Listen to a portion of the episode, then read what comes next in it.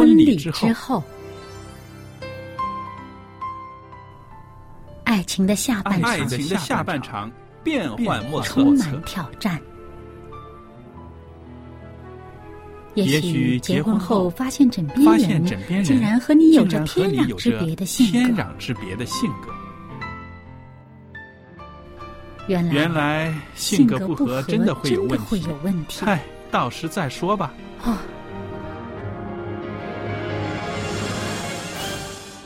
婚姻充满了不可思议的惊叹和风险，难以理解的神秘和惊奇，独特的喜悦和哀伤。婚姻生活，此一时风平浪静，彼一时怒涛万丈。幸福的婚姻不是没有冲突的，而是有能力解决冲突。两个人总比一个人好，因为二人劳碌同得美好的果效。夫妻是一起承受生命之恩的。爱到永远，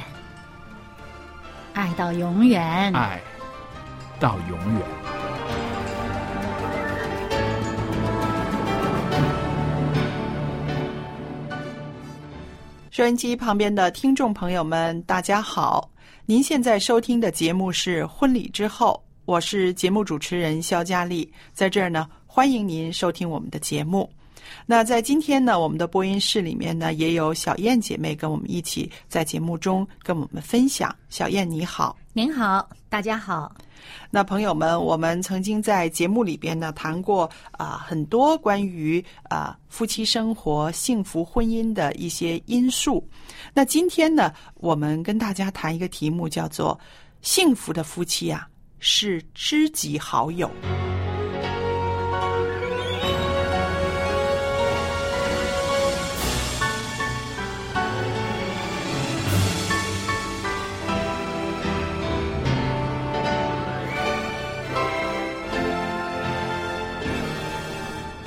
那我们说到呢，今天我们跟大家要分享的呢是说，幸福的夫妻呢是知己好朋友。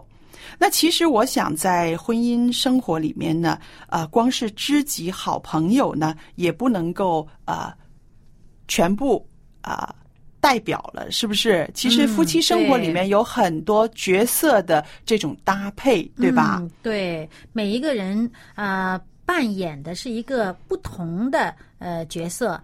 你在现在这一刻是一个知己，在下一刻你可能是另外一个身份，两个人搭配的合宜呢，这个路呢就容易走下去。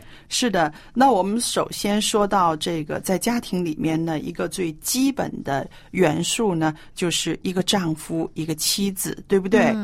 有夫有妻才成为一个家庭。那么这个是一个家庭的最基要的部分啊。我们看到夫和妻其实呢是两个角色，两个职责，对不对？就好像家里面有爸爸有妈妈，爸爸妈妈这个角色呢不能够混淆，对不对？也不能够替代。那有这样子的角色在呢，我们才会有一个平衡，是吧？对，这个有足够的阳刚，也有足够的阴柔，这样子的搭配起来呢，它才会和谐。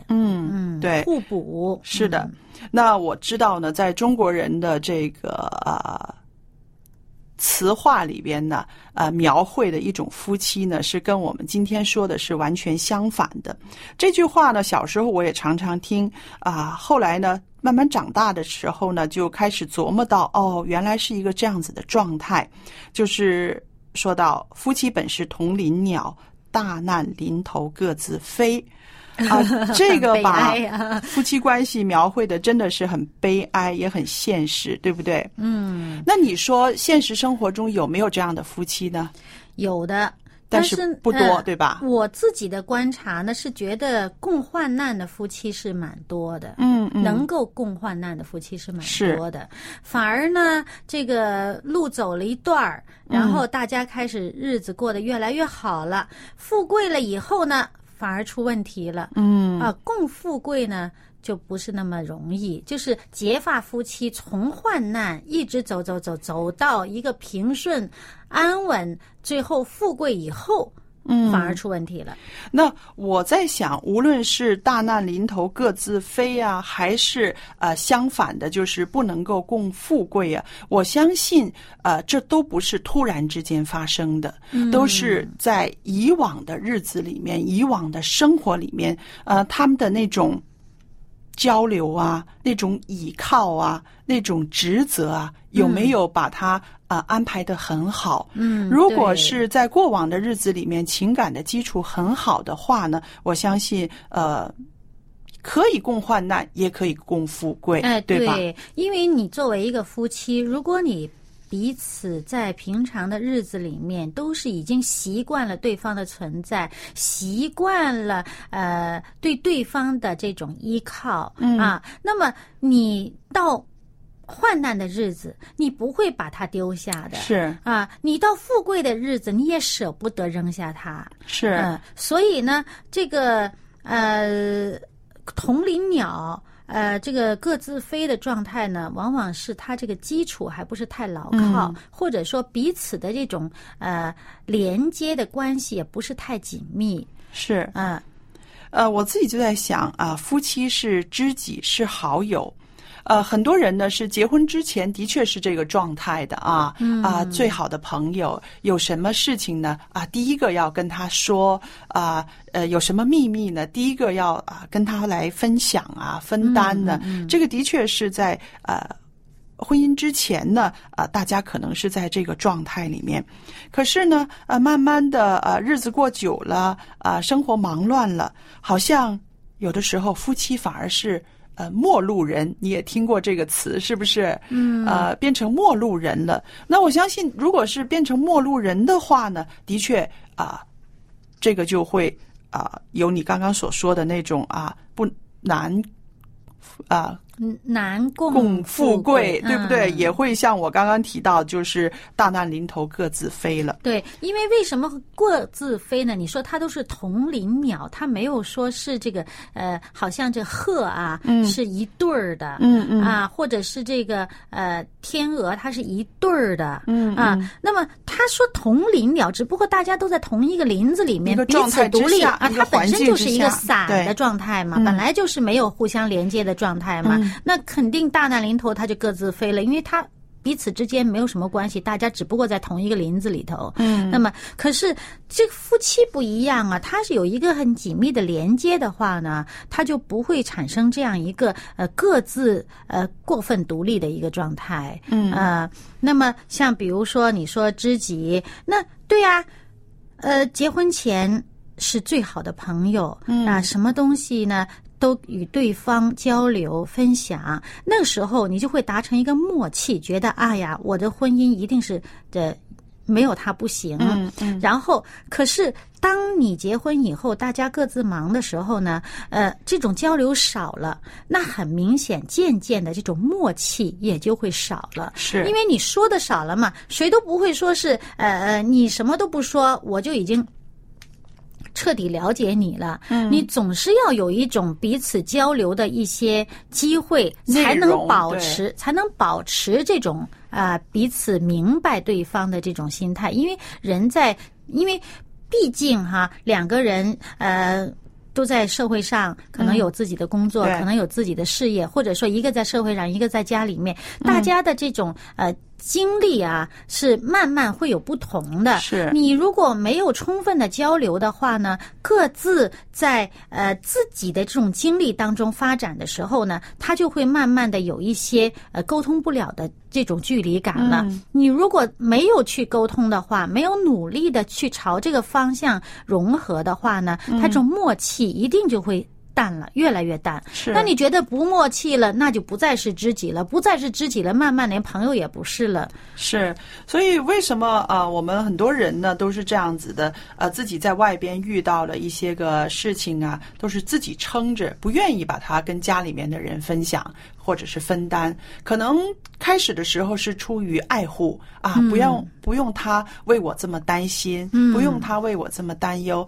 其实说真的，如果真的是一个这么亲密的关系的话，最想知道你现在经历什么的，最想知道你现在是有什么事情发生的，就是你的伴侣，对不对？其实是他是最想知道的，但是呢，往往我们都有的时候都用错了啊，把我们的话呢都是跟朋友说了，外边的好友呢我们可以分享，可以分担，可以谈谈几个小时，可是回到家里边呢，好像啊是出于好意，不想让他担心，但是呢，你把你自己的资讯呢完全的封闭了、封锁了。其实，那个配偶是相当寂寞的。嗯，就变成大家没有交集了。对，嗯，大家都各自平行，走自己的路。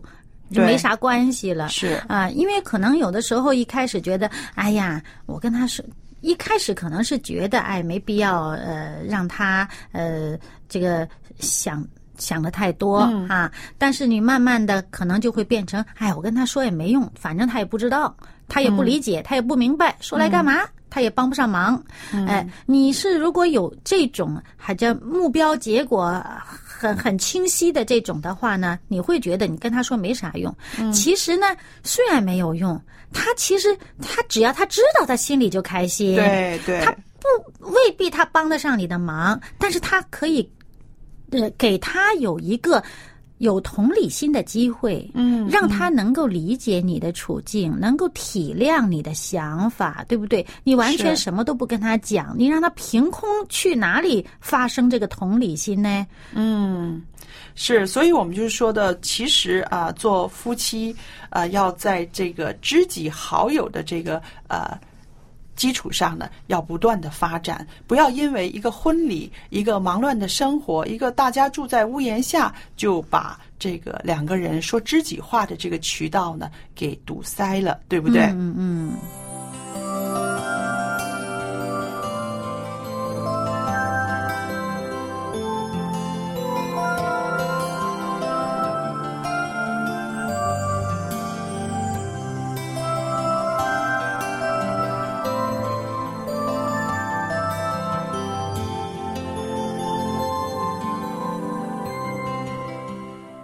那好了，我们刚刚谈到的呢，就是说幸福的夫妻呢是知己好友啊，在这个沟通上边呢有一个非常融洽的一个状态，而且呢两边是互通有无的，对不对？嗯。那接着下来，我们再说到一个婚姻里面的一个角色呢，就是说，纵使结了婚，夫妻两个人呢也要有那种情人的感觉。啊，说起这个呢，这才浪漫呢，对不对？啊，也许结了婚10年了，或者是20年了，可是呢，你想到他的时候，啊，你纵使不是心跳蹦蹦的，但是至少也会会心的微笑。那我想这种状态呢，的确是两个人的这种互相的爱慕、这种依恋呢，还是很深刻的。这是一个非常好的角色哦，在婚姻里面。嗯，我就想起哈，以前，在身不由己的年代，很多夫妻哈都是分居两地的啊。那么，他们一想到我可以回家探亲，这个词儿是很常用的吧？经常会说，哎，探亲了，哎呀，大家都会心微笑，知道，哎呀，他探亲去了，一回来就容光焕发，另一个人了。那好像小别胜新婚那种啊，大家这个就盼望着那一刻的相聚哈。那个时候的夫妻真的是情人，好像我终于1年攒了几天假，然后我终于可以去探亲了，去会我的情人了哈，去会我的妻子、我的丈夫这样子。那个时候的人呢，真的是很盼望着，而且他们的这个婚姻关系蛮持续的，在那个时候很少听说有离婚的。是啊，可是呢，啊，到了这个现在比较这个大家都能够在一起的时候呢，反而往往呢很忽略对方的存在。其实是不是因为那种因为我自己也有感受哈，就是当出差在外几天的时候，你这个丈夫打电话给你，那个声音，电话里的声音跟见面的时候是不一样的。哦，不只是这个好像是线路的问题哈、啊，不是这个问题，他那种态度、心态似乎都不一样，因为好像我觉得这个。美学里边有一个词儿叫距离美，是距离美。有的时候稍微有那么一点点的这种距离啊，就是说不是那么完全的腻在一起的时候呢，它可能反而有一种尊重，一种它。隔开来的那种欣赏的那种角度，你如果离得太近了，像比如说一幅画，你贴在眼前看，你是看着它非常细腻的功力哈，但是远看是另外一种气魄，你远看和近看欣赏的东西是不一样的。是，所以我觉得这个情人呢，啊，你想啊，他天天腻在一起的那个一定。就是说，不是情人。以前说的情人，还是往往有点距离的吧？往往不是那种随时可以得到的才叫情人呢，是不是？然后这个是小燕的这个看法，真的是挺浪漫的。那我自己来说呢，我感觉的这个情人呢，是说到那个刚刚我提到，就是那种依恋的那种爱慕啊，我自己就想到为什么？情人的状态是大家最觉得美好的欣赏的呢？刚刚你提到一个是距离，有这个距离美，另外一方面呢，我就觉得是一个情人是你把全部心思会放在他身上的。因为我们所说的情人眼里出西施，对不对？这个是对，怎么看怎么好，怎么看怎么好。然后好像是稍微已经脱离了一些现实了，对不对？因为我想没有那么多西施的，对吧？那么所以这个情人眼里出西施就告诉我们啊，这个人在我的眼里，他就是我所爱慕的，我要追寻的，我的眼目不会离开他的。所以这种状态呢，可以说是一种依恋、爱慕，还有一种就是说，我要愿意去服侍他，让他快乐。那么这个状态呢，我想落实在婚姻里边的话呢，可能不是那么容易。但是呢，如果保持这样子的心态，你不断的去挖掘你配偶身上的那个优点，吸引你的地方。让你觉得着迷的地方，还是会有这样子的一种心境的。我提两点哈。我昨天呢，正好我在看一些这个心理学和大脑医学方面的东西。我就发现一个我不能说这个学术方面的东西咱们就不提了哈。那么。它就是说，其实我们人的大脑是很听话的。当你自己真的觉得这个对方是你的一个非常可爱的、非常可恋慕的一个伴侣的时候，你的大脑分泌的那些东西啊，它就会抑制其他的情感。就是说，哪怕这个人他是。比较容易花心，比较容易看见什么其他的就走神儿的话呢，当他脑子里面认定这个人是他的这个非常可恋慕的伴侣的时候，他其他的这种会被抑制的。这是其中第一。第二个呢，我还要提的呢，就是说情人嘛，你不要总想着就是。对方要把你当情人，好像自己老是那个被动的那个。其实你自己要让自己成为一个对方可恋慕的情人。明白。就是说你自己要做好自己。如果你的配偶是特别爱漂亮的，他呢特别的眼睛啊喜欢看美的东西，然后呢总是喜欢把周围弄得干干净净的，整整齐齐的。那么你作为他的配偶，你就不要太不修边幅。对对。那你就要为了他的喜悦，为了他的高兴而让自己漂漂亮亮的，让他看到你就有一种心情舒畅的感觉，而不是看到你就觉得哎，我最好看不见。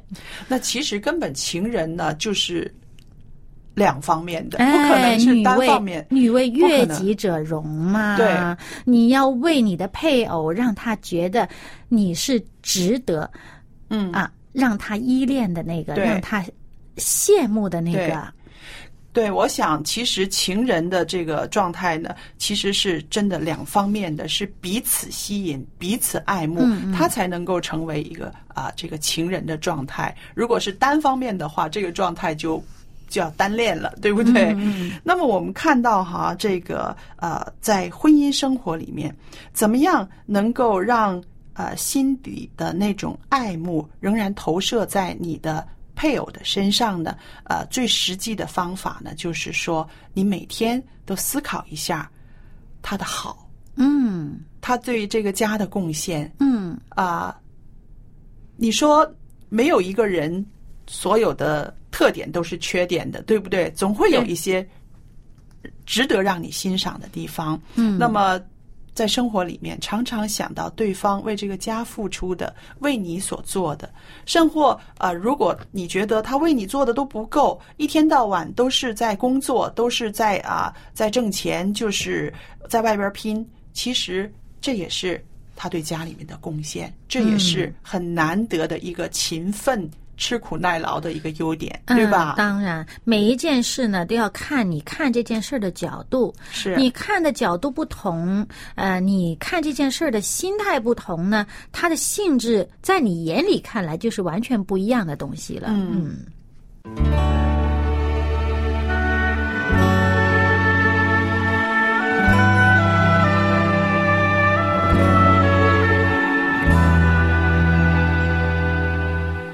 给我你的手，给我你的手，让我们缩短摸索的距离。给我一首歌，给我一首歌，且让我走进你心灵的世界，分享的快乐加倍的多，分担的重担格外的轻，分享的快乐加倍的多，分担的重担格外的轻，给我你的手，给我你的手，让我们缩短摸索的距离。给我一首歌，给我一首歌，且让我走进你心灵的世界，分享的快乐加倍的多，分担的重担格外的轻，分享的快乐加倍的多，分担的重担格外的轻。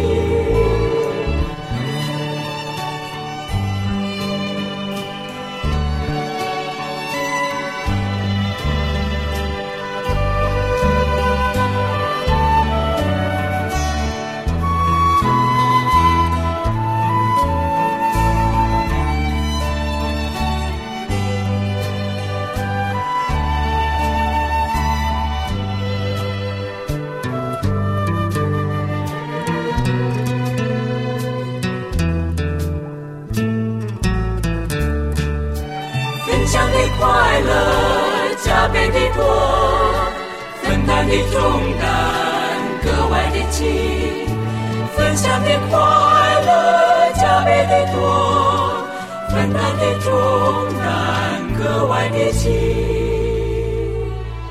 我想告诉你，想要告诉你，哪里有快乐生生而不息，哪里有平安能满足你心，哪里有永恒的生命可追寻？